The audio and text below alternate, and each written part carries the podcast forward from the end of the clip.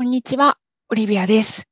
えー。このラジオはテニスを少しでも上手になりたい私が最近のテニスのニュースや自分がプレイしてて思ったことなどについて雑談するラジオです。えー、普段 エスエヌエス などを見ていてなんかこう感想を誰かに話したいなと思ったのでちょっと自分で話してみることにしました。えー、私ですが典型的な多分週末プレイヤーだと思います。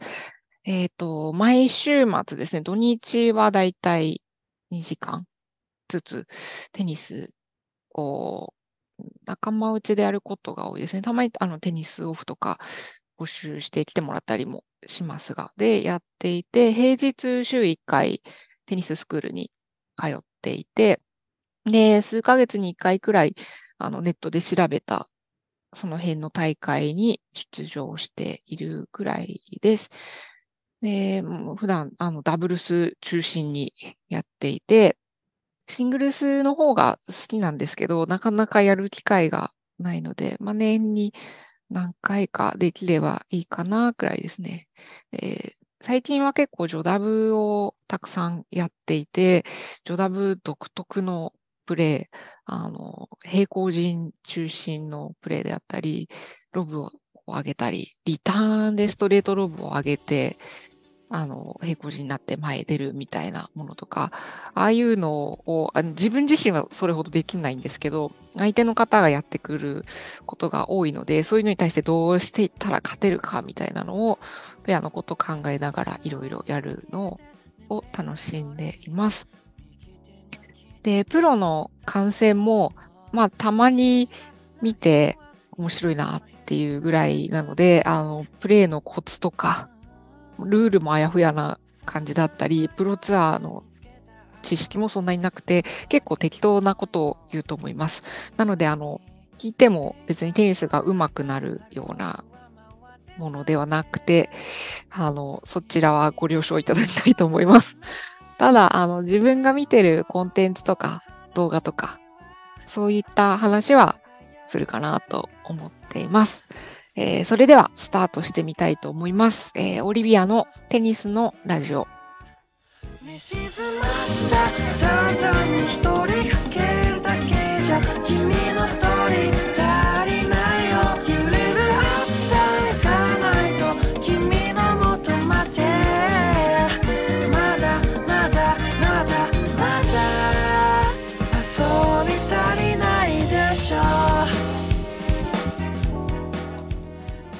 ナダルが復帰しました。あの、怪我で去年の全豪の後からナダル離脱してたんですけど、いちねん弱かけて怪我からやっと復帰しました。で、今、あの、エーティーピーにひゃくごじゅう のオーストラリアでやってるブリスベンで、に出場していて、なんといっかいせんでティームと対戦してストレート勝ち。あの、ティームも怪我明け、怪我復帰後、ちょっと今苦しんでる時期かなと思うんですけど、なんとナダルがストレート勝ちして、うん、白星スタートとなりました。あの、この白星、黒星ってよくスポーツのニュースで聞くんですけど、なんか私まだ未だにピンときてなくて、白星って勝ちの方だよね、みたいな、なんかこれあやふやなんですけど、なんかみんなピンときてるんですかね。あの、どうでもいいんですけど。これの区別がなんかつきません。白星で、あの、勝ち、勝った、ナダルが勝ちました。で、これ、あの、見てたら、ダビドビッチ・フォキナが、ツイート、ツイートやポスト、ポストしてて、すごい感心しちゃったんですけど、これがね、あの、読み上げます。ナダル、ノーアフガード、エンウン、アニョン。バヤ・ニベラゾって言ってましたよ。これ、これ、あの、スペイン語でコメント、スペインのプレイヤーなんで、スペイン語でコメントしたんですけど、Google 翻訳で見ると、あの、ナダルがいちねんプレイしてない、なんてレベルみたいなことを言ってて、ああ、なんかこのツイッター、もう本当にいろんなこと言われますけど、今 X ですね。あの、Google 翻訳、ワンクリックで出るの、めちゃくちゃ便利だなって思ってます。それはいいんですけど、あの、本当に怪我からの復帰後って、あの、錦織さんも復帰かなり苦しんでいますけど、みんな待ち望んでる中で、復帰後のプレー、試合ですごいレベルのプレーをしてみんな驚かせてますけど、ナダルも怪我系とは思えないようなプレーで、あの、何ですかね、一個のプレーの中、ストロークが続いた後の展開、戦術とか、で、そのコースの精度とか、組み立てみたいなもの、本当になんか、どうなってんのかなって、あの、そんなにちゃんとすごい試合を追ってるわけじゃないんですけど、見てて思いました。あの、背面のね、ナダルの、ほぼ後ろ向いたまま、ナダルのバック側の、あれなん、なんて言うんですかね。パーンって打つやつ。スマッシュ？バックのスマッシュも、あの、なかなか他の選手で見ないですけど、ナダルの得意なっていうんですかね。あれも出てて、いやー、ナダルかっこいいなと思って見てます。えー、ナダルですね。私も、あの、多くの皆さんと同じで、ナダルとフェデラーが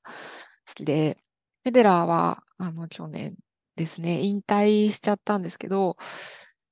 まあ、ナダルのプレーはもっともっと見たいなと思って、ますあの残念ながらふたりとも生で見たことがなくて、フェデラー引退前になんとかこうスイスオープンとか行って見れないかなと思ってたんですけど、その時期にこうコロナが流行り始めて見れないまま引退しちゃったので、ナダルいつか、まあ、見てみたい気持ちはありますね。で、今回あのナダルなんかトイレットブレイクの時間でタイムバイオレーションを取られたみたいで、あの、サーブの時間でタイムバイオレーションよく取られてるのかなっていうイメージあるけど、あれトイレットブレイクでと思ってみたら、なんかよんびょう超過しちゃったみたいで、で、あれ、移動してる時にも、インカムなのかななんかで残り時間とか教えてもらえるみたいで、ちゃんとそれをナダルも聞いてて、戻ったみたいなんですけど、なんかそれでもこう、超過してて、ちょっと警告を受けたっていうのらしいですね。結構厳しいなと思ったんですけど、トイレットブレイクのタイムバイオレーションってすごいそんな厳密に測ってるもんなんですかね。ちょっとよく知らないんですが。サーブはなんか少し数秒だったら見逃されているようなイメージもあるんですけどね。スタートをどこにするかとかなのかな。はい。まあ、でも、そのよんびょうの超過に関しても、ナダルはちゃんとインタビューで、こう、気をつけますみたいな感じで、全然こう、怒りとか文句とかを言わず、笑いを交えた感じで、次から気をつけますみたいなことを言ってて、さすがだなぁと思いました。ナダルってすごいこう、スポーツマンシップが素晴らしいというイメージが強いかなと思うんですけど、本当になんか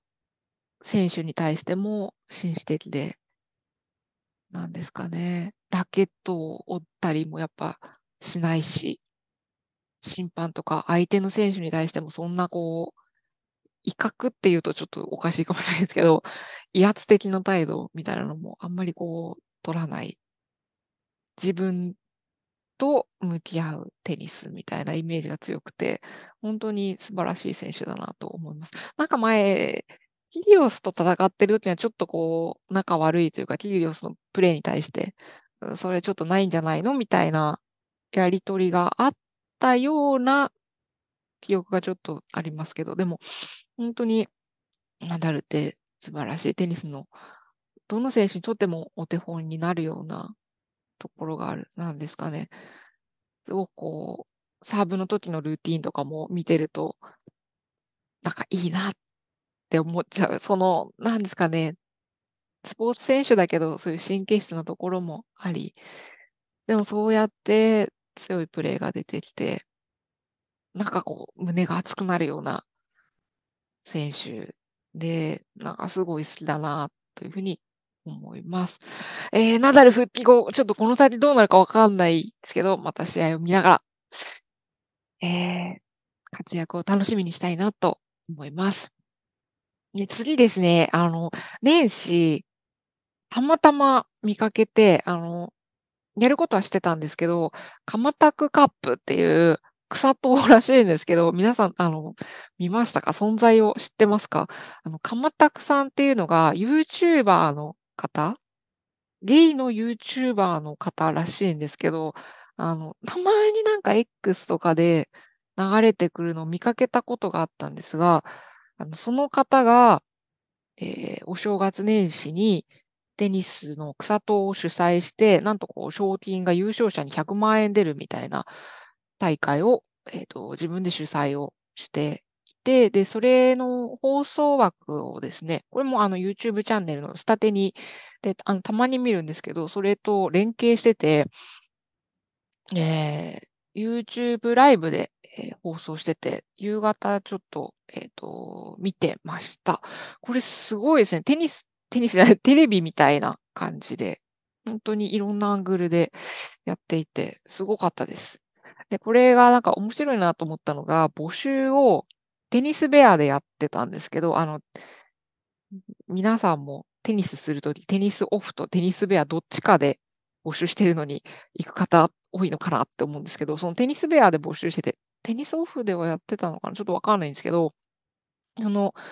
テニスベアのウォッチしてる人数、ちょっと見たら いってんはちまんにんいて、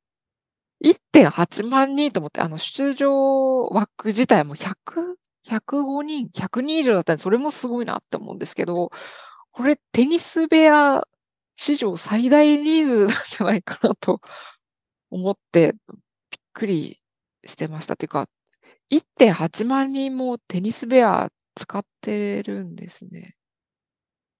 いやーなんか、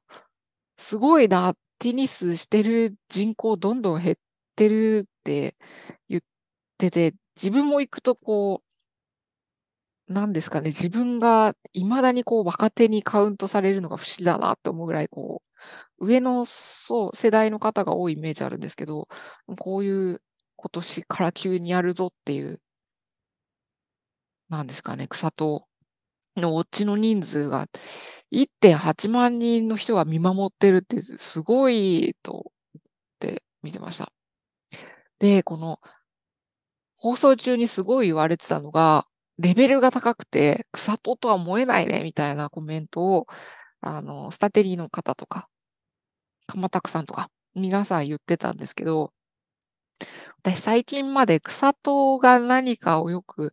知らなかったんですよね。あの、草トーナメント。これ、あの、草野球から来てるみたいで、この前、あの、大会に出てた時に、ダブルスのペアの子に聞いたんですけど、なんか、公式戦ではない試合、公式まではいかないその辺でやっている試合のことを草トーというみたいです。ちょっと調べると、草トーナメントとは、テニス協会や連盟地区の市民大会やテニスメーカーなどが主催する大会とは違い、テニススクールなどが独自に企画運営する小規模の大会を言います。これもあの、真偽不明、その辺から引っ張ってきたんですけど、あの、ちゃんとした大会、ちゃんとしたテニス協会、日本テニス協会とか、ポイントがつくやつとか、でもなく、地区、まあ何区とかのね、大会よくやってますよね、一回。あれでもなく、テニスメーカーとかやってるものでもないやつらしいです。それをまあ一般的に草党と呼ぶらしいです。あの、たまにスクールで振り替えに来た別のクラスの人が気さくに話しかけていただくこととかがあって、こう、すごい、うまいですね。草党とか普段出てるんですかって話しかけられたりすると、いつも草党って何なんだろうって思いながら、ああ、はい、まあ、はい、みたいな適当な返事をしてて、自分が出てる大会が草党なのかそうじゃないのかっていうのをいつもよくわからずにいたんですが、私が出てたのは、えー、草党ではない大会が多分多い。だから多分と思います。草党も出ることがある。あの、数年前はですね、インスピリッツっていう埼玉でやってるやつ、多分草党の代表選手がインスピなのかなと思うんですけど、に出てた時期もあって、その時期は出てたんですけど、今はなんか、区の大会とかに出る方が多いですね。っていう、本当にあの、テニスの知識あんまりないですっていうところです。はい。あ、で、えっと、蒲田区カップの話に戻ると、この蒲田区さんすごい面白いなと思って、えっと、まだ始めていちねんくらいらしいんですね。で、試合もちょっとやってるのを見てたんですけど、確かにこう、やっていちねんくらいなのか、でもいちねんにしてはうまいなと思ったんですけど、こう、何ですかね。横を向いて、肩をしっかり入れて、ストロークをするっていう感じじゃなく、やっぱちょっとこう、始めたばっかりのことで、正面を向いたまま腕で振るみたいな、手打ちっていうのかなっていう感じはあったんですけど、それは良くて、あのー、見てたら、ダブルスの展開の中で、えっと、スマッシュを打てる展開で打ってなかったんですよ。で、後から言ってたのが、スマッシュはまだ打てないって言ってて、なんでかっていうと、我流でやってるらしく、普段はなんかシングルス中心にベースラインで打ち合っているって言ってて、シングルス中心でやってるの、なんかすごいなと思いました。あの、私がやるときはあの、多くの方そうだと思うんですけど、基本的にダブルス。なぜかというと、コートがなかなか取れない。コートは貴重。なので、よにん以上で入って、ダブルスを、まあ、みんなで楽しむのが、お金もこう、コートの貴重さもいいねっていう感じなんで、まあでも、始めてすぐだと、やっぱラリー中心になるから、そういう意味でシングルスって言ってたのかな。あ、まあまあまあ。でも、その、スマッシュがまだ打てないっていうので、決まるべきポイントで決まってないな、みたいな感想もちょっと、偉そうですけど、思って見てて、自分も今、ジョダブの試合をしてて、悩んでるのが、攻めきれない。決めるべきポイントで決めきらんみたいなところを悩んでるので、ああ、なんかコーチにも言われてるけど、スマッシュが打てる、もっと、今はカットしちゃってる球をスマッシュで決めるのって大事なんだなぁ、みたいなことをちょっと考えながら見てました。あと、面白かったのが、鎌田さんが好きな選手、プロの選手、誰ですかって聞かれて、シェイスウェイって答えたんですよね。あの、皆さんシェイスウェイ知ってますかね？私も結構好きで、よく出てると、あっと思って見るんですけど、台湾の女子の選手で、すごい独特の選手なんですよ。ダブルスが最近出てるのが多いのかな。ダブルスはかなり優勝してます。最近、去年の試合でもなんかで優勝してたんじゃなかったかな。すいません。あの、本当にこの辺も知識がすぐ忘れちゃう。シェイスウェイって、両手なんですよ。フォアも、バックも、両手で。で、今何歳なのか、結構年も、プロの選手としては、年上の選手なんですけど、すごいこう、フットワークも良くて、で、テクニックがすごくて、フォアもバックもこう、両手で、すごい確かに見せて面白い、ちょっとトリッキーなプレーをする選手ですね。で、なんか、ウェアも、スポンサーがついてないみたいで、いつもこう自由な、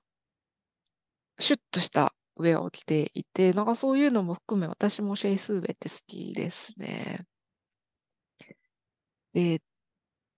私も結構、あ、その、鎌田さんが言ってたのが、トリッキーなプレーをする選手が好きなんですよねって言ってて、で、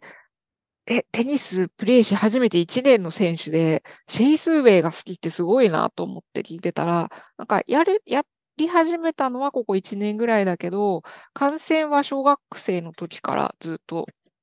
にじゅうねんぐらいしてるって言ってて、ああ、なんかずっと見てて楽しい楽しいって思ってて、ついに最近プレーもし始めたってなんかすごくいいなって思いました。なんかやっぱテニス見てても楽しいですけど、個人的にやっぱやると、本当こんな楽しいことあるかなって思うので、見ても楽しいし、やっても楽しいですね。はい。で、好きな選手の話はまた今度したいなと思います。で、今回見てて面白かったんですけど、形式がですね、じゅうポイントタイブレークでワンセット。で、そのワンセットが基本、予選まではワンセットマッチで、本戦がさんセットで、決勝だけごセットマッチっていう形式で、ただワンセットがじゅうポイントタイブレークなので、決勝でもそのタイブレークがまあマックスごセット。今回あの、すごい競ってにたいにになって、最後ラストじゅうポイントタイブレークでめちゃくちゃこう盛り上がってたんですけど、でもやっぱり、それでも短いですよね。で、これなんか結構ありなのかなと、個人的には思います。やっぱグランドスラム見るのも好きで、長い試合もいいなと思うんですけど、そういうのとこう、まあ別にっていうんですかね。別の形式としてこういうサクッとあるのも、個人的には今のテニスを全面的に変えるべきっていうのではなくて、別の形式としてこういう試合みたいなのもあるのは面白いのかなというふうに思います。で、これがですね、考えたのが、ちょっと前に ユーティーエス っていう大会やってたんですけど、これ、Ultimate Tennis Showdown っていう、これがね、エキシビジョンなのかな?いや、エキシビじゃないのかな?エキシビなのかな?なんか、ちょっとググってみてほしいんですけど、今までと全然違う形式のテニスの大会で、パトリック・ムラトグルーさんっていう、結構プロの選手のコーチをしてる方、あの、有名どころだと、セレナ、セリーナ・ウィリアムズの元コーチで、えっと、数年前の大坂なおみちゃんと試合をしたときに、コーチングじゃないかって言って、ちょっと一気になんか知れ、そんなことないから。ムラトグルーさんが、あの、にせんにじゅうねんに始めた大会らしいんですけど、この ユーティーエス が結構、私は面白いなと思って見てて、時間制限制でワンセットが決まっている大会。で、セットじゃないですよね。ワンクォーター。と呼ばれる。ワンクォーターがまあいちゲームみたいな感じになってて、ワンクォーターがはちふん時間で区切られてて、そのはちふんかんで多くポイントを取った方が、そのクォーターを獲得すると。で、はちふん時点で、えっと、リードしている方、例えばじゅうさんたいきゅうでじゅうさんの方がリードしているときに、次のいちポイントでじゅうよんたいきゅうになったら、まあそのままじゅうよんの方がクォーター獲得するんですけど、じゅうさんたいきゅうできゅうの方がじゅうになった。負けた方がいちポイント取ったら、そのまま連続してポイントを取っていて、最後、えー、じゅうよんたいじゅうさんで、最初きゅうだった方がじゅうよんになったら、そっちが勝ちになる。あの、リードしてる方のあといちポイントが、そのクォーターのセットポイント、クォーターポイントみたいな感じのルールになってるので、あの、時間が結構読みやすいし、サクサク進む。で、そのさんクォーターを取った方が勝ちみたいな感じで、でサーブのポイント間もじゅうごびょう、かなり早くて、結構面白く見てます。なんか音楽がガンガン鳴ったりとか、選手がそのクォーターのチェンジ会に、チェンジ間に、えっと、インタビューですかね、に答えなくちゃいけないみたいな、代わり番号にっていうのがあって、選手からするとかなり集中力が続きにくいというか、次の多分戦術考えている時に話しかけたくないとかあると思うんですけど、見てるこっちとしては、あの、やっぱ面白いんですよね。選手がちょっとなユニークなことを言ったりとか、ちょっとこういう、こういうことしていくよみたいなコメントをしてくれるのを見るの、すごい面白くて、で、あと、あの、クイズミリオネアみたいにカードが使えて、ボーナスカード。次のポイントを取ると、もらえるポイントがいちポイントじゃなくさんポイントになるよ、みたいな。自分がカードを出して、自分側が取ると、次のポイントでさんポイント獲得できます。取れなかったらそのカードが流れて、別に相手にはいかない、みたいな。こういうなんか、なんですかね。ちょっと面白くするような仕掛けがいろいろ入ってて、あの、これからのテニスはこの形だとかでやっぱ全然ないんですけど、こういう形でテニスに入りやすくするみたいなのは面白いのかなって思いました。あの、前会社の人と話してて、私があのテニスの話ばっかりするんで、テニスのルールを話したんですけど、そもそもやっぱいちゲームとかいちセットとか、いちゲームの組み立てがじゅうご、さんじゅう、よんじゅう、よんじゅう、じゅうごじゃなくてよんじゅうで、みたいのとか、わかりにくいんですよね、ポイントのカウントの仕方が。っていうような、まあ、ハードルの高さもあるので、ああ、こういう感じで、ポイントが積み重なっていく形式みたいなのも、ああ、面白いし、入りやすいし、時間が短いのも、なって、いいのかなと思って、で見てました。まあ、それはそれとして、もうちょっとで始まる全豪オープン、グランドスラムをめちゃくちゃ楽しみにしています。はい。こんな感じで、えー、最近のニュースの紹介でした。自分のプレイですと、えー、昨日かな、年始いっかいめ、初めて、えー、新年、テニスをしました。あの、すごい風が強くてですね、ちょっとやりにくいところはあったんですけど、えー、頑張ってフォアのストローク中心にやりました。というのも、私はフォアのストローク、フォアハンドストローク、かなり苦手意識がありまして、あの、一番打ってるのフォアのストロークだと思うんですけど、バックハンドの方がどうしても好きなんですよね。あんまりこう、崩れたりとかするイメージがなくて、クロスもダウンザラインも好きで、フォアの方が苦手です。はい。まあこれは今度また話したいな。あと、今年ですね、フォアのストロークとともに強化していきたいなと思ってるのがサーブ。